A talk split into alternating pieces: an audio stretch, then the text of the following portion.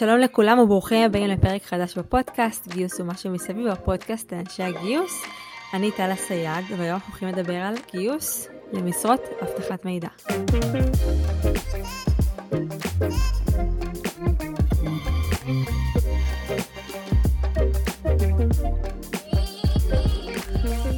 רגע לפני שאנחנו מתחילים את הפרק, אני רוצה לספר לכם שאני מחלקת במתנה כרטיס כניסה לכנס הגיוס השנתי בכפר המכביה שמתקיים ב-9 ביוני, אה, שאגב אני גם מרצה בו, אז אני אשמח מאוד שתגיעו וניפגש גם שם.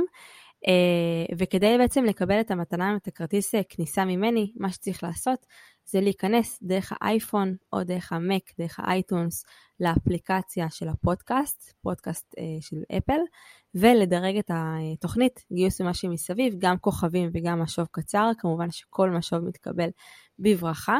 Uh, חשוב שכן תזיינו במשוב את השם שלכם, אם אתם לא רוצים לרשום את שמכם, אז רק תשלחו לי צילום מסך כדי שאני אוכל uh, לקשר את השם שלכם להגרלה. וב-21 במאי, שזה מוצאי שבת, אני אקיים בלייב הגרלה, ואני uh, אספר לכם מי הזוכר או הזוכה שמקבלים מתנה ממני כרטיס בשווי 980 שקלים להיכנס לכנס. אני אשמח מאוד לבלות אתכם את היום, לשבת איתכם, להיות איתכם בהרצאות, ובעצם לבלות יום שלם ביחד. אז יאללה, לכו דרגו וניפגש במוצ"ש.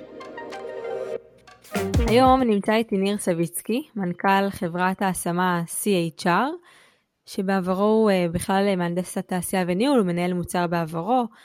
אה, בעשר שנים האחרונות הוא מתעסק בעולם הגיוס, ובחמש שנים האחרונות ממש מתמחה בתחום של אבטחת המידע וסייבר. הוא הקים חברת השמה בוטיקית אה, יחד עם השותף שלו אבי וייסמן, שהוא מוותיקי הסייבר בארץ אה, וחלק מקבוצת C-Security. ואנחנו בעצם הולכים לדבר היום על כל נושא של גיוס אנשי אבטחת מידע, ננסה ככה להעמיק ולהבין יותר מה זה אומר לגייס אבטחת מידע, איזה תחומים יש, איזה תפקידים יש, מה מאפיין אותם, אה, וככה לעשות סדר בכל הבלגן הזה של security ובכלל אבטחת מידע. אז אחרי הפתיח הזה אני אשמח לשאול ניר מה שלומך. מצוין, טוב שאנחנו פה ביחד. כן, איזה כיף שאנחנו נפגשים, ממש. כן, וירטואלי, אבל גם סבבה. טוב, אנחנו כבר שנתיים בתוך הווירטואלי, אבל בסדר. טוב, אתה יודע, עשיתי ככה בדיקה זריזה לפני הפרק שלנו, קצת ככה להבין מספרים, וממה שראיתי בלינקדין, היום יש 4,200 אה, משרות של אבטחת מידע, וכ-56 אלף אנשים בישראל שיש להם title של security כזה או אחר. חלק יותר IT, חלק יותר compliance, חלק יותר security בווב, כלומר כל מיני פרמוטציות כאלה ואחרות לתחום ה-security אה, אה, בישראל, אבל אין ספק שיש פה בעצם נתח פעילות משמעותי, 56 אלף אנשים זה לא מעט. אז בואו נתחיל ככה וקצת אה, נבין מה זה בכלל אבטחת מידע. תראה, הרבה אנשים מתבלבלים בין אבטחת מידע לסייבר. בעצם ההיסטוריה התחילה עם אבטחת המידע, פעם פשוט אבטחנו את המידע שהיה לנו על המחשב, ועם השנים אה, התווספו עוד כל מיני מערכות שאנחנו רוצים אה, להגן עליהן, למשל להגן על המחשב, להגן על השרתים, להגן על אה, מתקפות נגד האינטרנט, ובעצם פה נולד המונח סייבר שמתייחס בעצם על מידע במרחב הקיברנטי, ובשנים האחרונות סייבר זה ה-buzzword, אבל למעשה אין ממש אה, הבדל, אבטחת מידע וסייבר היום זה בעצם אה, טרמינולוגיה שמתייחסת לאותם דברים, והכוונה היא פשוט להגנה על אה, כל מה שצריך מפני מתקפות בכל המרחבים האפשריים. איזה מרחבים יכולים להיות? מה למשל? המרחב האינטרנטי, מרחב ה-IT, מרחב ה-OT, מה שנקרא מפעלים ואינדסטריאל. היום בעצם יכול הכל להיות מותקף, בין אם אני יושב בסביבה מאובטחת, בין אם זה ב-cloud, בכל מקום שיש סביבה, שם יכולה להיות מתקפה. אוקיי, okay, ובעצם אם עכשיו אנחנו מבינים שיש איזשהו צורך להגן על המערכות שלנו, מן הסתם, כלומר כל ארגון היום אה, מקיים בצורה כזאת או אחרת תהליכי אה, אבטחת מידע, אה, מה בעיקר אנחנו רואים בישראל? כלומר, איזה סוג של אבטחות מידע קיימות, איזה סוג של תפקידים קיימים? תראה, זה אחד הדברים שאנשים היום אה, קצת מתבלבלים. בגלל שכל הנושא של המקצועות סייבר זה משהו שהוא נכנס אה, בצורה מוסדרת, אפשר להגיד, אה, רק בעשר שנים האחרונות. וגם למרות שהדבר הזה נעשה הסדרה על ידי רשות הסייבר, עדיין הרבה מאוד ארגונים וגם מגייסים משתמשים בטרמינולוגיות שהן לא בהכרח נכונות וגם מתבלבלים בין התפקידים. ולכן בעצם אפשר להגיד שלפחות לפי רשות הסייבר יש משהו כמו שישה תפקידים ראשיים בתחום אבטחת המידע ועוד מספר לא מבוטל של תפקידי משנה. אם את רוצה אני אוכל לפרט ככה בדיוק מה התפקידים העיקריים שיש. אז בטח, אז לפני שנדבר על התפקידים העיקריים, יש ככה כל הזמן שיח סביב האם אני נמצאת בהגנה התקפי מול הגנתי. אז אולי נתחיל בזה, ואז משם ננסה קצת לצלול ולהבין יותר את התפקידים השונים. תראי, המקצועות ההגנתיים זה בעצם המקצועות ההיסטוריים. זאת אומרת שאני תמיד הגנתי על הארגון, על הארגון אז אה, בעצם הייתי צריך אנשים שידעו איך להגן, איך להתקין מערכות שמגינות, איך לתכנן את המערכות האלה, איך לנהל את כל, ה, את כל האנשים והמערכות שמתעסקים עם זה. זה משהו היסטורי שהיה קיים תמיד. לעומת זאת המקצועות ההתקפיים זה משהו שבעצם צמח עם השנים, נקרא אה, בודקי חדירות, זאת אומרת יש להם את היכולת לחדור לארגונים, וגם אנשים שהם אה, בעצם אה, יש להם יכולות מחקר ופריצה בכל מיני שיטות ככה מאוד מגוונות, כמו כל העולמות של פישינג ומלוור ווירוסים וכופר, זאת אומרת הדברים האלה מתפתחים כל הזמן וכל הזמן גם משתמשים שיטות חדשות. אוקיי, okay, וכשאתה ככה מדבר על התחום ההגנתי, שהוא יותר עתיק, והוא עדיין קיים, כלומר אין, היום בכל ארגון נוכל למצוא גם התקפי וגם הגנתי, או שכבר אנחנו הולכים ורואים רק סוג אחד של תפקידים אה, מהשניים האלו? אז תראי, ברוב הארגונים את תראי את התפקידים ההגנתיים יותר, בארגונים שהם, אה, נקרא לזה, התפקידים ההתקפיים דווקא נמצאים יותר בחברות, אה, מה שנקרא חברות הייעוץ, שבעצם הם, נקרא לזה מעין ספקי משנה, שנותנות אה, שירותים של בדיקות חדירות לארגונים, זאת אומרת רוב הארגונים לא יעשו בדיקות חדירות על, עצמם, אבל בהחלט אנחנו רואים לאט לאט יותר ויותר ארגונים, במיוחד הגדולים שבהם, שממש יש בהם צוותים של, שהם יותר התקפיים, ובעצם הם מנסים להתקיף את הארגון, או את המוצרים שהארגון מפתח, וזה משהו שהוא יחסית התפתח בשנים האחרונות. מגניב, אז, אז בואו ככה נתחיל ולהבין טיפה יותר את התפקידים הקיימים, אז איזה תפקידים קיימים בהגנתי? אני אתן לך דוגמה אולי שתמחיש בעצם את כל התפקידים האלה, נניח אם עכשיו אני רציתי להחליף את האבטחה הפיזית בקריה, לא סייבר, אבטחה פיזית.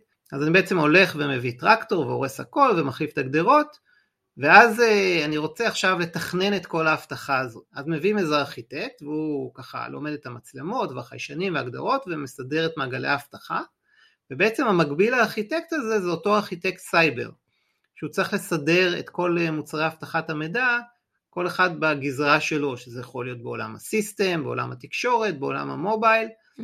והוא אה, זה שאחראי על התכנון ולימוד הצרכים. אחרי שהוא בעצם עשה את התכנון, אני עכשיו צריך בעולם הפיזי איזה מישהו שהוא אינטגרטור מומחה, שיוכל להתקין את הגדרות ואת החיישנים, והוא בא מטעם היצרן ועושה את כל הדברים האלה, ואחרי שהוא מתקין אז יש את האנשים בתוך המחנה עצמו שהם בעצם מתחזקים את המערכות האלה. אותו דבר בתוך הארגונים יש לנו את האינטגרטורים, זאת אומרת האנשים שעובדים ומתקינים את אה, מערכות אבטחת המידע, ויש לנו את המיישמים בתוך הארגון שבעצם מתפעלים ומתחזקים ובעצם ארבעת החלקים שלהם זה ה-install, config, support ו-trouble shooting, שזה מה שעושה המיישם או האינטגרטור. אז אחרי שבעצם הם, הם מסיימים אה, אה, להתקין, צריך עכשיו להתאים את הסביבה הזאת למערכת הכללים, של אם זה בצבא אז אה, נגיד לשים שלטים נגד מוקשים, הוראות למי מותר להיכנס, מה המדיניות, מה החוקים הבינלאומיים, כל הדברים האלה בעולם אבטחת המידע עושה המתודולוג. הוא קובע את המדיניות, נהלים, הוראות עבודה, חוקים, ויחד עם הארכיטקט הוא מתכנן את האבטחה. אחרי שהם בעצם סיימו לעשות את זה, אז אפשר להגיד שאנחנו סיימנו את הצד ההגנתי. עכשיו אנחנו בעצם עוברים לצד ההתקפי, אנחנו רוצים לראות שהמערכות האלה באמת אה, מגינות אליהן מפני מתקפות, אז אנחנו מביאים את סיירת מטכ"ל או 669 או כל יחידה אחרת שיעשו בעצם בדיקות חדירות על יבש, אוקיי? ינסו להצביע על הליקויים שלא הצלחנו למצוא. והאנשים האלה בעולם אבטחת המידע הם בודקי החדירות. אחרי שכמובן התקיפו אותנו ומצאו כל מיני פרצות, אנחנו כמובן בשביל להגן על זה אנחנו צריכים להקים איזה מרכז שליטה ובקרה עם מצלמות וכוננים 24/7 בעולם אבטחת המידע זה נקרא חדר SOC, Security Operation Center, או חמ"ל סייבר, שיש בו בקרים ואנליסטים, וכיתת כוננות שנקראת כיתת Incident Response, שהיא בעצם מטפלת באירועים אה, שקורים בזמן אמת. אז בעצם הצגנו גם את הצד הגנתי וגם את הצד ההתקפי. וואו, איזה, איזה המחשה טובה, כאילו, ממש. אה, יש לי כמה שאלות על הדבר הזה. אחד, מי הם אותם הספקי משנה, אה, אותם אלה שכביכול אמורים להתקין אצלי את המערכות? אז אני מכירה נגיד את F5, מכירה את מייקרוסופט. Mm-hmm. מה עוד יש? איזה עוד חברות יש שהן כביכול המתקינות המקצועיות שבאות לבצע את ההתקנה אצלי במערכות? אז זהו, החברות האלה הן בדרך כלל לא מתקינות, זה בעצם הוונדורים, אוקיי? אם אני עכשיו רוצה לרכוש מוצר של Microsoft, F5, Check Point, Palo Alto או כל חברה אחרת, mm-hmm. בדרך כלל מי שיעשה את ההתקנה זה האינטגרטורים, אז אם נסתכל על השוק הישראלי, השוק הישראלי האינטגרטורים הגדולים זה לדוגמה מטריקס, בינת, חברות אינטגרציה ספציפיות כמו Citadel ו-BugSec ו-Comsec, זאת אומרת אה, ומלם תים ו-One אחד, זאת אומרת הם האינטגרטורים הגדולים שבעצם באים ומת... וכל אחד מהם בדרך כלל מתמחה בסוג מסוים של מוצרים שאותם הוא מתקין אצל הארגונים. Mm, זאת אומרת אני עכשיו כארגון אני קונה את המוצר, כלומר נגיד קונה את המוצר של Palo Alto Networks, ואז יבוא אליי מישהו מבינת או ממלאם ויתקין את המוצר, למה לא שיבוא מישהו מפאלו אלטו להתקין את המוצר? נשמע יותר הגיוני. אה, פשוט עניין של אה, כל אחד והיתרון היחסי שלו, אין להם יכולת להגיע לכל הארגונים, אז הם בעצם עובדים דרך אינטגרטורים בכל מדינה ומדינה.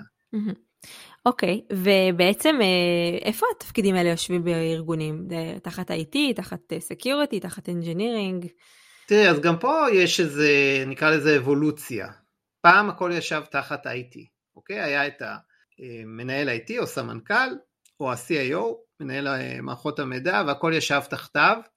למעשה, נקרא לזה האבולוציה הקיימת זה שבעצם נוצר תפקיד חדש שנקרא מנהל אבטחת מידע, CISO, Chief Information Security Officer, והוא זה שצריך לנהל את כל האנשים האלה. עכשיו מבחינת המבנה הארגוני הנכון, ה-CISO הוא צריך להיות חבר הנהלה, ולמעשה להיות כפוף ישירות למנכ"ל. Mm-hmm. אבל המציאות היא שונה, זאת אומרת כל ארגון, נקרא לזה, ממציא לעצמו את הכללים או המבנה הארגוני, לפעמים ה-CISO יושב תחת uh, ה-CIO, לפעמים תחת ה-VPIT, לפעמים ה-VPIT הוא CISO ביחד, זאת אומרת, וגם ראיתי CISO שיושב תחת VPRND.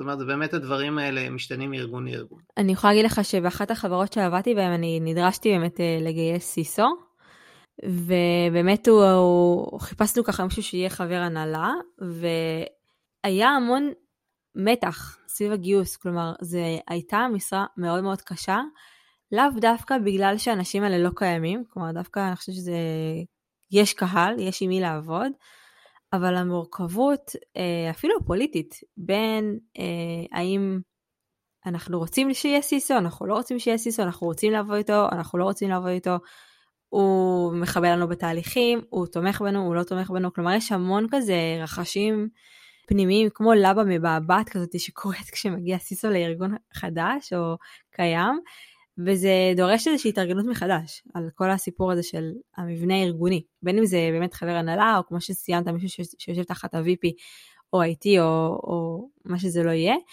ואני אשמח ככה מהניסיון שלך שתספר קצת שאתה ככה ניגש לגייס סיסו, או מהניסיון שלך ככה עם אנשי סיסו, מה בעיקר מאפיין אותם? מה בעיקר אנחנו מצפים שהם יעשו? אנחנו מחפשים שהם יעשו תפקיד on, רק יעשו את כל תהליכי ה-compliance, כלומר, מאיפה, איפה מתחיל ונגמר התפקיד של הסיסו? אה, זה ברור, כל ארגון ממציא זה לבדו, מה שנקרא.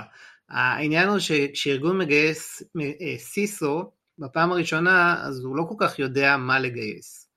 אז אה, אם הוא ילך וימציא איזה רשימת מכולת, אז הסיסו יעשה הכל, זאת אומרת, הוא יהיה אחראי גם על ה-IT Security, הוא יהיה אחראי גם על הרגולציה וה-compliance, הוא יהיה אחראי גם על הצד של ה-SOC, אם נרצה להקים SOC או נשתמש ב-SOC חיצוני, מה שנקרא SOC MSSP, והוא יהיה אחראי גם על הצד של ה-application security, זאת אומרת אם אני ארגון שיש לו גם פיתוח ומוצר, אז אני צריך גם לוודא שהם אה, מה שנקרא secure. Mm-hmm. אז כל זה הסיסו אחראי, או יכול להיות אחראי, וכל ארגון בעצם ממציא לעצמו מה הסיסו יעשה. עכשיו, אם רוצים באמת בן אדם שיעשה את הכל, זה בעצם יוניקורן, זה לא ממש קיים אה, אה, בפועל. אתה לא יכול להיות גם מישהו אין זון, וגם בעצם להיות חבר הנהלה, ולהגדיר את האסטרטגיה של אבטחת המידע, ומה הרודמפ של אבטחת מידע, ומה אני רוצה לעשות בארגון. ולכן, מה שיותר חשוב זה בעצם לאפיין את הצרכים של הארגון מראש, ולהבין לאן רוצים ללכת, או כמה אנשים הסיסו הזה ינהל, או שאולי הוא לא ינהל בכלל, האם הוא יהיה חבר הנהלה, האם הוא יושב ותחת מי הוא יושב, זאת אומרת זה גם מגדיר את האחריות שלו, וזה מאוד גם משפיע אחרי זה בגיוס, זאת אומרת כשאני מגייס אנשים שהם נניח לא חברי הנהלה, יש הרבה, הרבה סיסו, מנהלי אבטחת מידע, שפשוט לא ירצו להגיע לארגון. מעניין. אתה יודע, אני חושבת שבאמת זו משרה שהיא מאוד מאתגרת, בעיקר כי מגיעים למשרה אותי כשאנחנו לרוב ארגון אולי יותר גדול, כלומר, אני לא חושבת שהיום רואים הרבה חברות קטנות עם סיסו. וכשמגיע אותו סיסו לארגון של כבר נגיד 200 עובדים, 150 עובדים, 300 עובדים, זה לא כל כך משנה המספרים, אבל כבר שיש איזשהו נפח פעילות יחסית אה, מרשים לארגון, אז כבר הרבה דברים קיימים, ה-application security קיים, ה-IT קיים, כל אותם אלמנטים של יישום אבטחת מידע שציינת כבר קיימים, ואז ה-CISO אמור ככה להיכנס ולתת את הטון, וזה כן מייצר את המתח הזה, ומהניסיון שלך ככה בגיוס אנשי CISO, או בכלל עבודה מול ארגונים, אה, מה אתה ממליץ באופן עקרוני, כלומר כשרוצים לגייס CISO אה, לעשות? אני ממליץ אה, לעשות הפוך, זאת אומרת קודם כל לגייס את הסיסו ורק אחרי זה לגייס את האנשים הרלוונטיים שיהיו תחתיו. היום אני רואה חברות קטנות, בעיקר סטארט-אפים, שמגייס סיסו כבר בשלבים שהם אפילו עשרה עשרים איש. באמת? וואו. כן, כי הם בעצם מבינים שהסיסו הוא אחראי לא רק על הצד של התשתיות, שבשלב הזה הוא יחסית קטן, אלא בעצם הוא צריך ללוות את כל הפיתוח של המוצר. המוצר הוא בעצם היום אה, צריך לעמוד בכל מיני רגולציות ו-compliance כמו GDPR ו-PCI ו-Privacy וכל הדברים האלה זה משהו שה-CISO מעורב כבר בשלב הראשוני. לכן אני רואה סטארט-אפים שממש מגייסים אה, CISO אה, בשלבים ראשונים, שבעיניי זה משהו מאוד אה, מתקדם. ולעומת זאת יש חברות שכבר צמחו וגדלו, כמו שאמרת, והגיעו ל-100, 200, 300 איש, ואז הם בעצם נזכרים שהם צריכים לגייס אה, CISO. למה? כי נניח הלקוחות שלהם דורשים מהם את זה. ואז בעצם כבר קיים להם משהו בארגון, זאת אומרת יש להם כבר IT, וה-IT קצת עושה security, וה-CTO נניח הוא קצת עושה product security, זאת אומרת כל אחד עושה קצת, אבל אין באמת ישות מרכזית.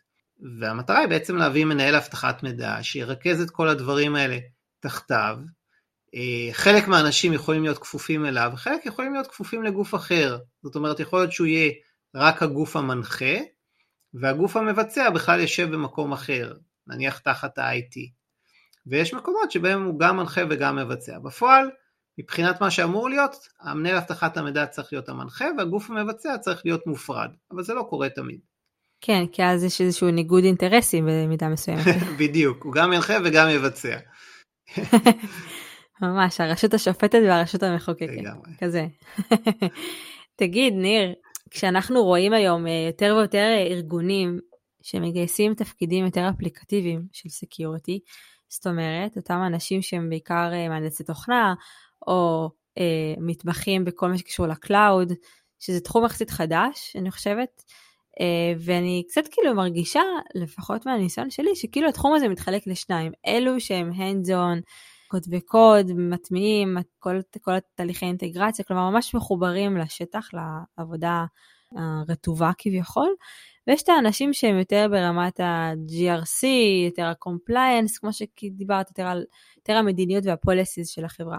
העולמות האלה נפגשים באמצע איפשהו, שזה ממש ככה מופרד בצורה דיכוטומית בין אלה שמבצעים hands on לבין אלה שמתכננים וכותבים את המסמכים? תראי, זה צריך להיות מחובר באיזושהי צורה, חייבת להיות נקודת השקה.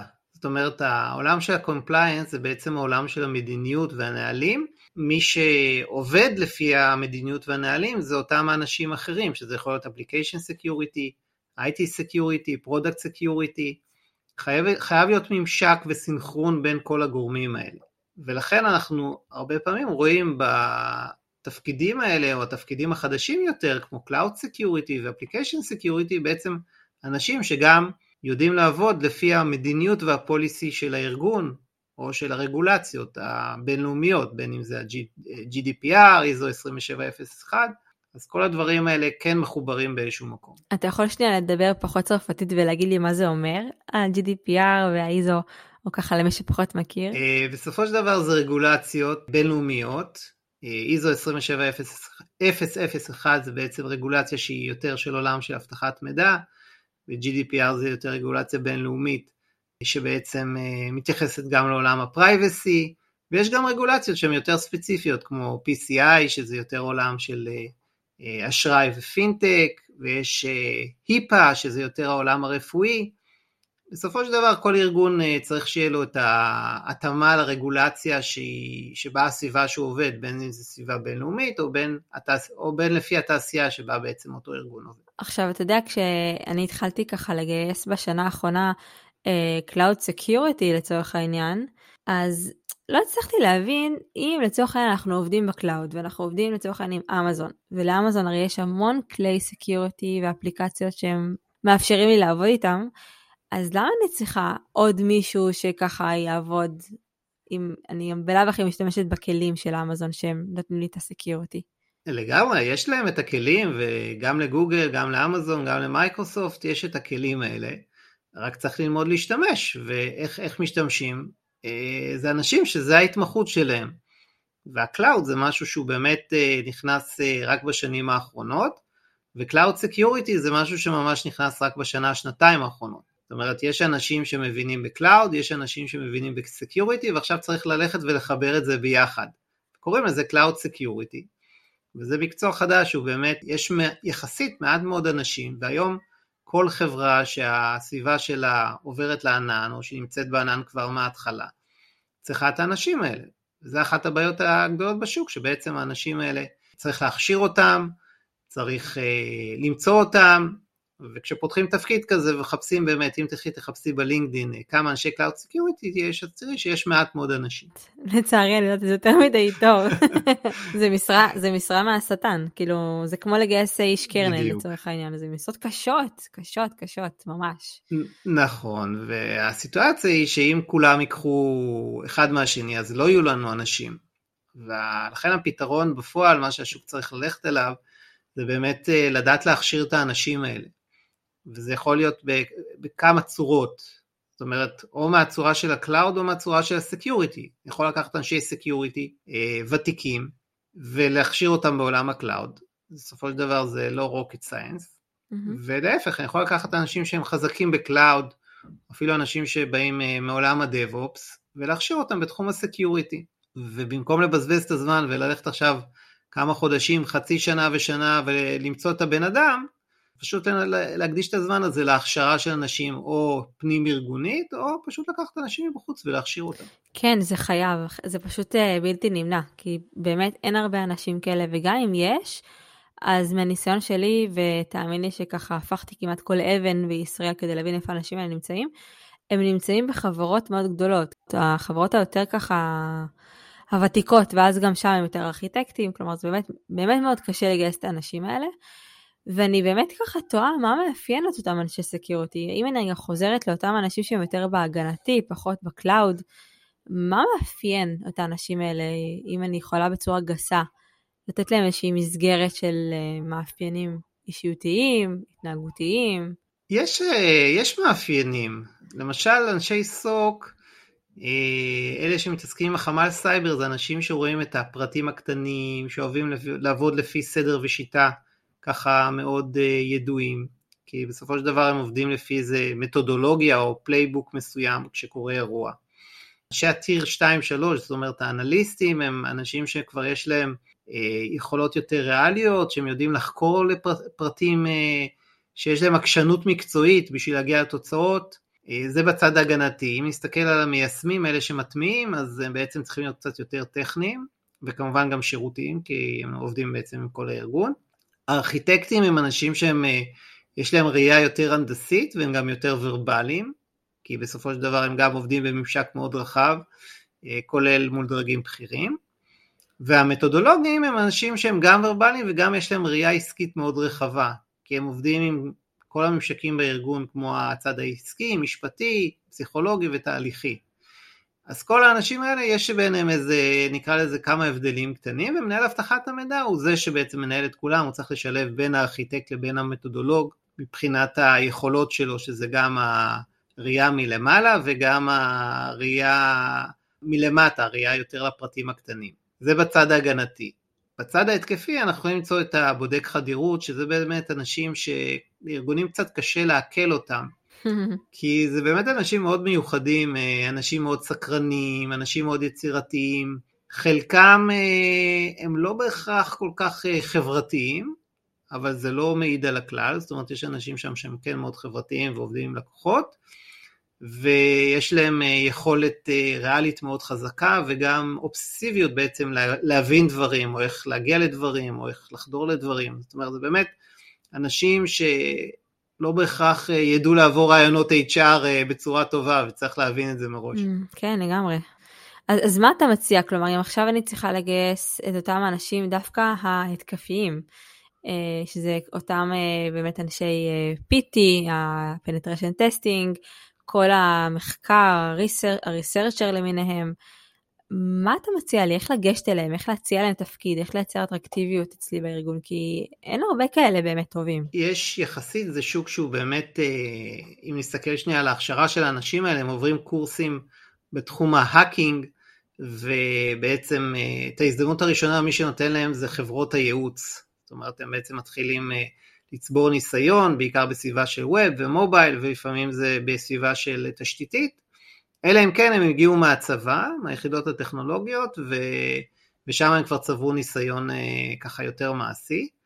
האנשים האלה אוהבים אתגרים, זאת אומרת, את צריכה לתת להם סביבה טכנולוגית אה, מתקדמת, את צריכה לתת להם אתגרים, זאת אומרת, אם אני רוצה עכשיו לפרוץ אה, למוצרים שונים, למגוון רחב, לא לעשות אותם דברים כל הזמן, אני חושב שזה מה שיעניין אותם ויאתגר אותם, וגם לפעמים אפילו למצוא חולשות חדשות, שזה הדבר כאילו הכי מדהים. זאת אומרת, היכולת למצוא חולשה עכשיו במערכת הפעלה בווינדוס או בלינוקס, ובעצם אפילו אחרי זה אולי לפרסם אותה בצורה ככה ציבורית, ובצורה כזאת גם למנוע, את יודעת, התקפות אה, בצורה גלובלית, זה משהו שהוא כבר אה, הרבה יותר מאשר ללכת ולהגן על עוד איזה חלק קטן בתוך הארגון. אז אה, אוקיי, אז זאת אומרת, אם לצורך העניין אני צריכה עכשיו לגייס אותם האנשים, אז מה שאתה בעצם ממליץ לי זה, זה לדבר יותר על, ה, על האימפקט הגלובלי והאימפקט שהוא יכול לעשות בתוך הארגון. יש עוד דברים שאני יכולה ככה לשווק בתפקיד אצלי בארגון? או אנשים, דברים שמדברים אליהם בעיקר? אז תראי, מישהו למשל עבד בחברת ייעוץ, יש כאלה שאוהבים דווקא את המגוון הרחב, זאת אומרת מאוד אה, מעניין אותם שהם עובדים עם לקוחות שונים ומגוון שונה וכל פעם זה פרויקט אחר. יש אנשים שאוהבים דווקא את המגוון הזה וצריך לראות מה הארגון יכול להציע להם. אה, ויש אנשים שבאיזשהו שלב כבר קצת נמאס, את יודעת, כל יום לקוח חדש וכל פעם משהו אחר, והם דווקא מעדיפים כן להתרכז בסביבה אחת, אה, במספר מסוים של מוצרים. זאת אומרת, צריך לראות באמת מה השאיפות של, של אותם אנשים, יש כאלה שיאהבו יאהבו את המעבר לארגון ויש כאלה שפחות יתחברו לזה. ואם אני צריכה לחפש את אותם האנשים שהם יותר בכובע ההגנתי, כלומר מה כן נגיד יכול לדבר אליהם? המעבר ל cloud, זאת אומרת אם מישהו עובד בסביבה שהיא לא סביבת cloud אז עכשיו תגיד לו תקשיב אנחנו עושים את המעבר הזה מ on-prem ל cloud או שכל התשתית שלנו היא תשתית cloud זה משהו שפשוט יכול אה, להדליק אותם מהבחינה הזאתי זה ממש טכנולוגיות אה, חדשות אחרות וללמוד את כל הדברים האלה או להתמקצע בדברים האלה. מעבר לזה כמה שיותר מערכות, זאת אומרת יש uh, עשרות סוגים של מערכות אבטחת מידע, זאת אומרת אם אני סתם אזרוק Buzzwords, מערכות SIM, DLP, NAC, WAF, כל סוג כזה יש גם כמובן הרבה ונדורים. אם מישהו עובד בתוך ארגון והוא ככה די מיצה את uh, כמות המערכות שיש שם, או שהוונדורים, הטכנולוגיות הן לא הטכנולוגיות הכי חדשות, אז אם תגידי לו, תקשיב, תבוא אלינו ותתעסק עם הטכנולוגיות החדשות, אה, EDR, XDR, סתם אני זורק באזוורדים, אה, מערכות ככה סים מתקדמות, אז זה בהחלט משהו שאמור לעניין אותם. אוקיי, okay, מעולה. אתה יודע, זרקת ככה כמה באזוורד, אז יש כמה דברים שאני רוצה שככה תספר לי, כי אני לא לגמרי יודעת מה הם אומרים. סתם, למשל, שאומרים אה, zero day, מה זה אומר? zero day זה בעצם חולשה שעדיין לא נמצאה. זאת אומרת, פעם ראשונה בעצם מוצאים אותה, ומי שמוצא אותה אז כבר זה לא יהיה zero day. אה, זה משהו שהוא ככה, חוקרי חולשות זה משהו שהם כמובן מחפשים, זה בעצם אותה פרצה שאף אחד עדיין לא יודע עליה. אוקיי, okay, ומה זה WAF? WAF זה Web Application Security, זה בעצם, שבעצם כל המתקפות שמגיעות אה, דרך הווב, פעם היה לנו את ה-firewall המסורתי, אה, ועכשיו זה בעצם Web, זאת אומרת הכל יושב בווב. למה זה מזכיר לי, אבל יש איזה סרט על כזה כל האייקונים שיש בטלפון, זה סרט של ילדים, ויש איזשהו שלב שבעצם איזה כמה סמיילים רוצים לצאת מהטלפון ובעצם לעלות דרך הדרובוקס לענן. ואז הם בעצם מגיעים לחומת אה, אש, וזה ממש מצחיק, כאילו אתה ככה, אתה, ילדים רואים את זה וזה כל כך משעשע, הם רואים חומת אש, והם צריכים לנסות להקיש כל מיני סיסמאות כדי להצליח לח, לחדור אותה. זה די, די מצחיק, אה, כן. אה, אז, אז וואף זה בעצם היכולת לחדור דרך הווב לאתר, למערכות שלי? זה כן, זה בעצם, הארגון משתמש בוואף בעצם בשביל למנוע את המתקפות האלה. Mm-hmm. ומה זה דידוס? דידוס זה בעצם uh, denial of service. זאת אומרת, כשאני עכשיו uh, רוצה להשבית uh, אתר, אני פשוט, מה שנקרא, יוצר כמות עצומה של מתקפות, בדרך כלל על ידי משהו, אוטומציה כלשהי, ואז פשוט, כיוון שהאתר הזה פשוט מגיע אליו הרבה ריקווסטים ובקשות, אז באיזשהו שלב הוא פשוט, כמו שנקרא פקק, והאתר קורס, או שמי שמשתמש באתר חווה איטיות מטורפת, ואז את שומעת בחדשות שאתרי הממשלה קרסו, או שמתקפת דידוס השביתה אתרים כאלה ואחרים, בדרך כלל זה משהו שהוא מוגבל בזמן, אבל עדיין יכול ליצור אה, כמובן הרבה נזק כלכלי. זאת אומרת, זה עומסים שמפעילים על המערכות שגורמים להם ליפול. יכולים ליפול ויכולים פשוט אה, לפעול, אבל מאוד באיטיות. אוקיי, okay, סבבה. ו- ומה זה GRC? GRC זה בעצם אה, כל הצד של ה-compliance, מתעסק עם כל הצד של המתודולוגיה והרגולציה והנהלים. זה מי שמתעסק בזה זה אנשים שהצד שה, של ה compliance הוא יותר חזק מהצד הטכני שלהם, יכול להיות הרבה פעמים זה יכול להיות גם אה, רואי חשבון, אה, עורכי דין, מהנדסי תעשייה וניהול, זאת אומרת זה לא אנשים שחייבים להיות אה, טכנולוגיים במהות שלהם. Mm-hmm. מעניין, אתה יודע אני שמתי לב, לא יודעת אם זה רק ככה יצא לי במקרה, אני תספר לי ככה איך אתה חווה את זה, אבל לאחרונה שיצא לי ככה לגייס אנשי security שהם לא בהיבט ה-cloud האפליקטיבי, ב engineering, האנגלית שלהם היא ממש לא גבוהה, כאילו זה ממש משהו שהוא... אני לא יודעת אם זה רק אני, אבל כאילו אני שמה לב שיש איזושהי נטייה מאוד חזקה של אנשים שם שהם לא מצליחים להחזיק אנגלית ברמה גבוהה. אתה גם הרגשת את זה? אני חושב שזה ככה בעיה די אה, נפוצה, לאו דווקא בעולם ה security.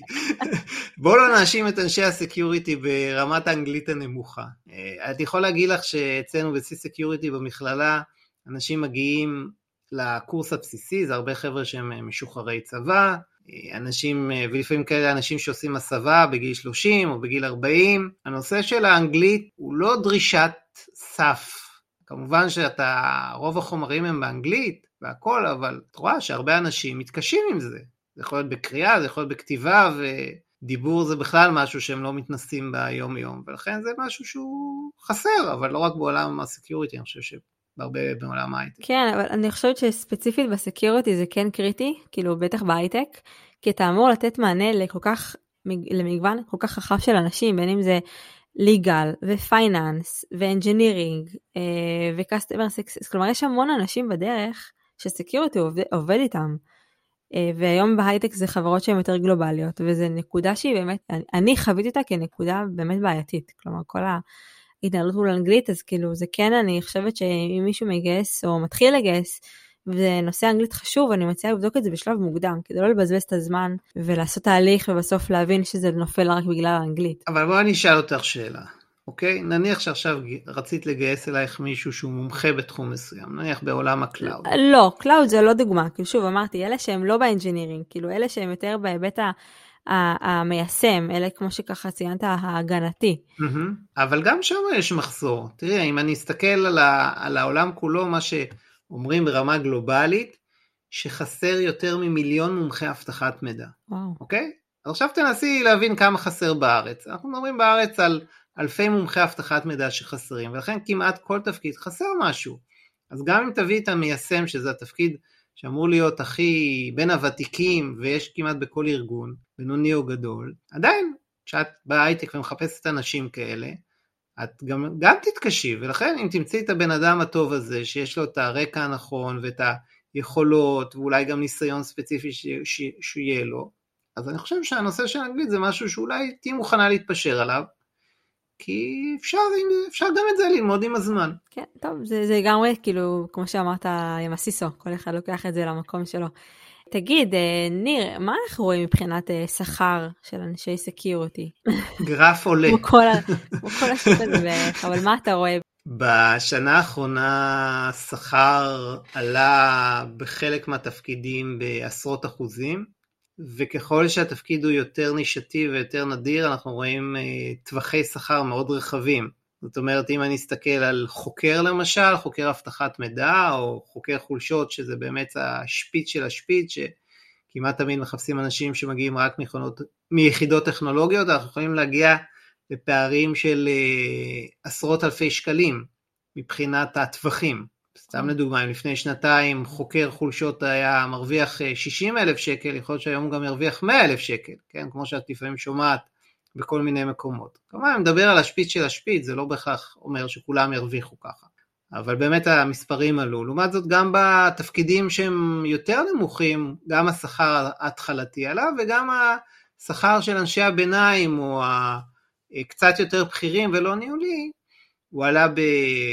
להערכתי בין 10 ל-30 אחוז, זאת אומרת אה, מיישמים שהרוויחו לצורך העניין 15-20 לפני שנתיים, היום הם מרוויחים 25 ולפעמים 30, אה, ארכיטקטים שהרוויחו בין 25 ל-30, היום מרוויחים בין 35 ל-40, מנהלי אבטחת מידע שהרוויחו 30-40, מרוויחים היום בין 40 ל-60 או 45 ל-60, אומרת, בעצם יש עלייה בכל התפקיד. קודם כל, זו נקודה מעניינת, כי זה משכורות שהן באמת מאוד גבוהות.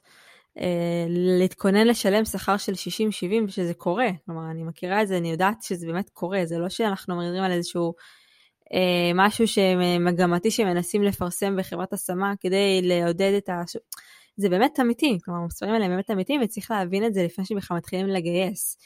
כל הבנצ'מרק אה, שכר שככה ציינת פה עכשיו, אפשר גם למצוא אותו באתר שלכם של, אה, של החברה, נכון? של חברת CHR. כן, יש לנו בעצם סקר שכר שאנחנו מעדכנים אותו לפחות אחת לרבעון, הוא כמובן נכון לרבעון הראשון של 2022, ובעצם זה סקר שכר שאני חושב שהוא הכי מעודכן בשוק וגם מבחינת uh, סוגי התפקידים, זאת אומרת הוא כולל ממש את כל מגוון התפקידים של אבטחת מידע וסייבר, כולל תפקידים שהם אה, תפקידי אה, פיתוח אה, ו-QA בחברות שהן חברות סייבר, וגם לפי שנות הניסיון, אז באמת מי שככה רוצה להתעדכן, פשוט יכול להיכנס אלינו לאתר, לחפש אחת הלשוניות היא סקר שכר, ושם יש לנו את ה, באמת את הטבלה המעודכנת. מה שמביא אותי לשאלה הבאה, ניר, זה מניסיון שלך, אם אני עכשיו צריכה להתחיל לגייס את אותם אנשי security או information security manager, אותם מיישמים, אותם ארכיטקטים, מה אתה ממליץ למגייסת או לסורסרית לעשות לפני שהיא בכלל מתחילה לעבוד על המשרה? מתחילים כמו כל משרה, צריך להתחיל במחקר שוק. צריך להבין מה יש בשוק, כמה אנשים יש, מה היכולות שלהם, מה ה skill שלהם. ואז להבין פחות או יותר, ומבחינת הגדרת המשרה או הגדרת הדרישות, היא צריכה להיות חופפת למה שיש בשוק. זאת אומרת, כשאני עכשיו בא להגדיר משרה, אני צריך להבין מה הדברים הקריטיים מבחינתי לתפקיד, מה הדרישות חובה ומה דרישות היתרון, זה דבר שהוא מאוד חשוב, ולא להכניס רשימת מכולת. אני רואה כל מיני משרות כאלה שיש בהן רשימת מכולת שאת הולכת לגייס אה, איש סוק עם שנתיים ניסיון, אה, את רואה רשימת מכולת של מנהל אבטחת מידע אה, של עשר שנים. אז כאילו, מי, מי יגיש את המועמדות למשרה הזאתי?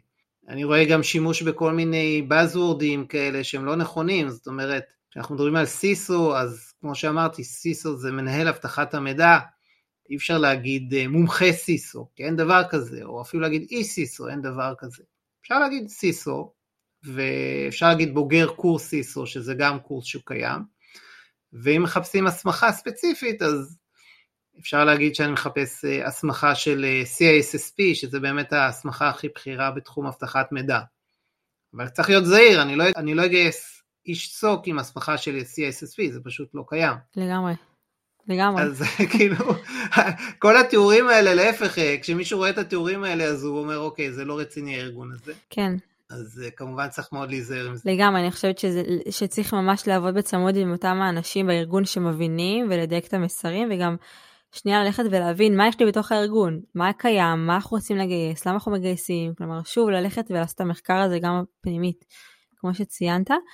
רציתי לשאול אותך גם מבחינת uh, תהליכי גיוס, כלומר מה אנחנו לרוב נראה, מה כולל תהליך גיוס של אנשים כאלה בדרך כלל? אני חושב שמבחינה נכונה הייתי מתחיל תהליך באיזה שיחת סינון ראשונה, והייתי אפילו ממליץ שמי שיעשה את השיחה הזאת זה יהיה המנהל המקצועי או חבר צוות שהוא יותר בכיר, בשביל לעשות איזה תיאום ציפיות לגבי המשרה.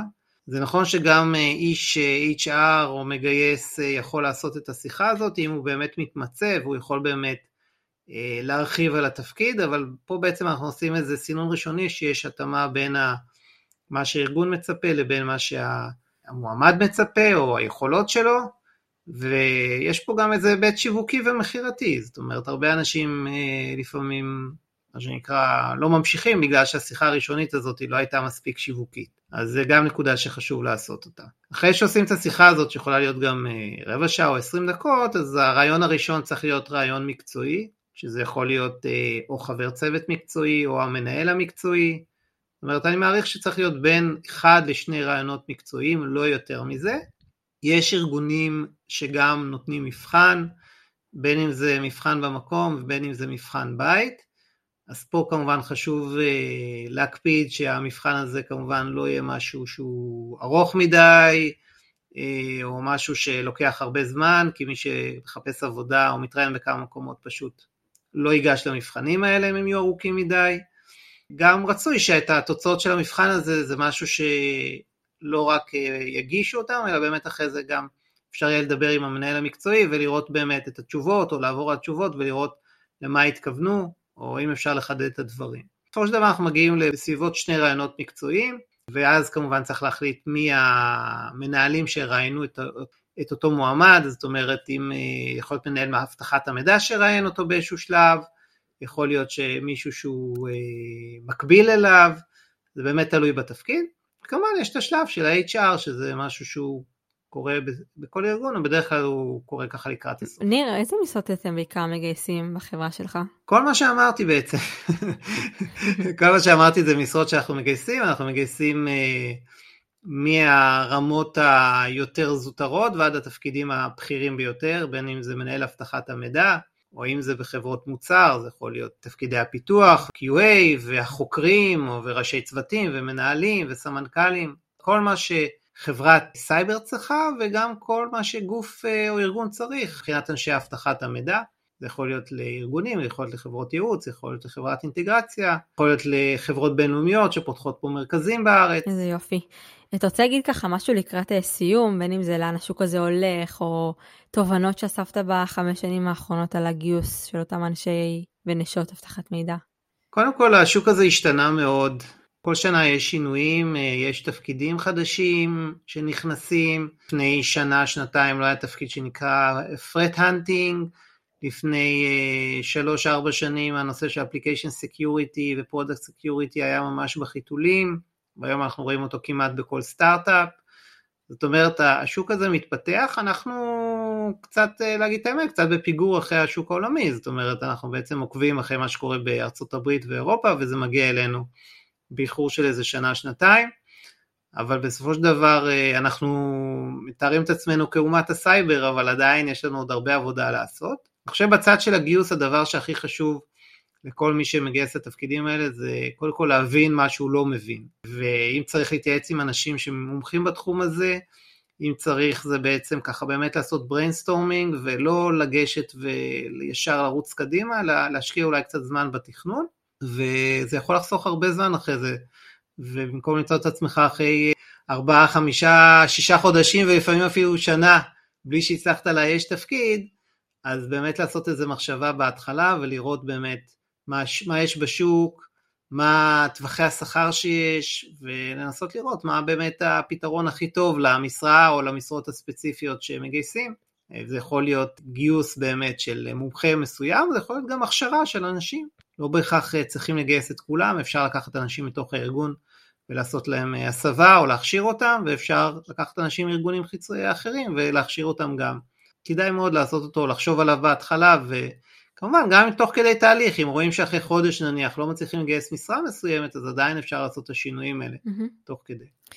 מדהים, אז אני מזמינה ככה כל מי שרוצה להתייעץ, אז כמובן, ניר, אני בטוחה שתשמח לתת עצה. כל אדם ש... או מגייסת שככה מתעסקת עכשיו בגיוס של אנשי אבטחת מידע. אני כן רוצה להזמין אתכם אה, למי שככה עוד לא הצטרף לקבוצת הפייסבוק של הפודקאסט, גיוס ומה שמסביב, מקף הקבוצה. גם אני וגם ניר נהיה שם. תודה לך ניר שככה הצטרפת אליי בשעה מאוחרת שכזו להקליט פרק על אבטחת מידע. למדתי המון וזה רק על קצה המזלג. אי אפשר בפרק אחד מן הסתם לכסות הכל, אבל אני חושבת שכן הצלחת לתת פה איזושהי דגימה או טעימה על, על, ה, על העולם הזה ועל המעטפת של התקפי, הגנתי, אפליקטיבי. של אנשי אבטחת מידע. באמת היה ככה מאוד uh, כיף גם uh, לדבר איתך, גם השאלות שלך היו ככה בדיוק במקום והציגו את. את האתגרים שיש היום בשוק הזה, גם מהחוויה האישית שלך וגם של ארגונים אחרים.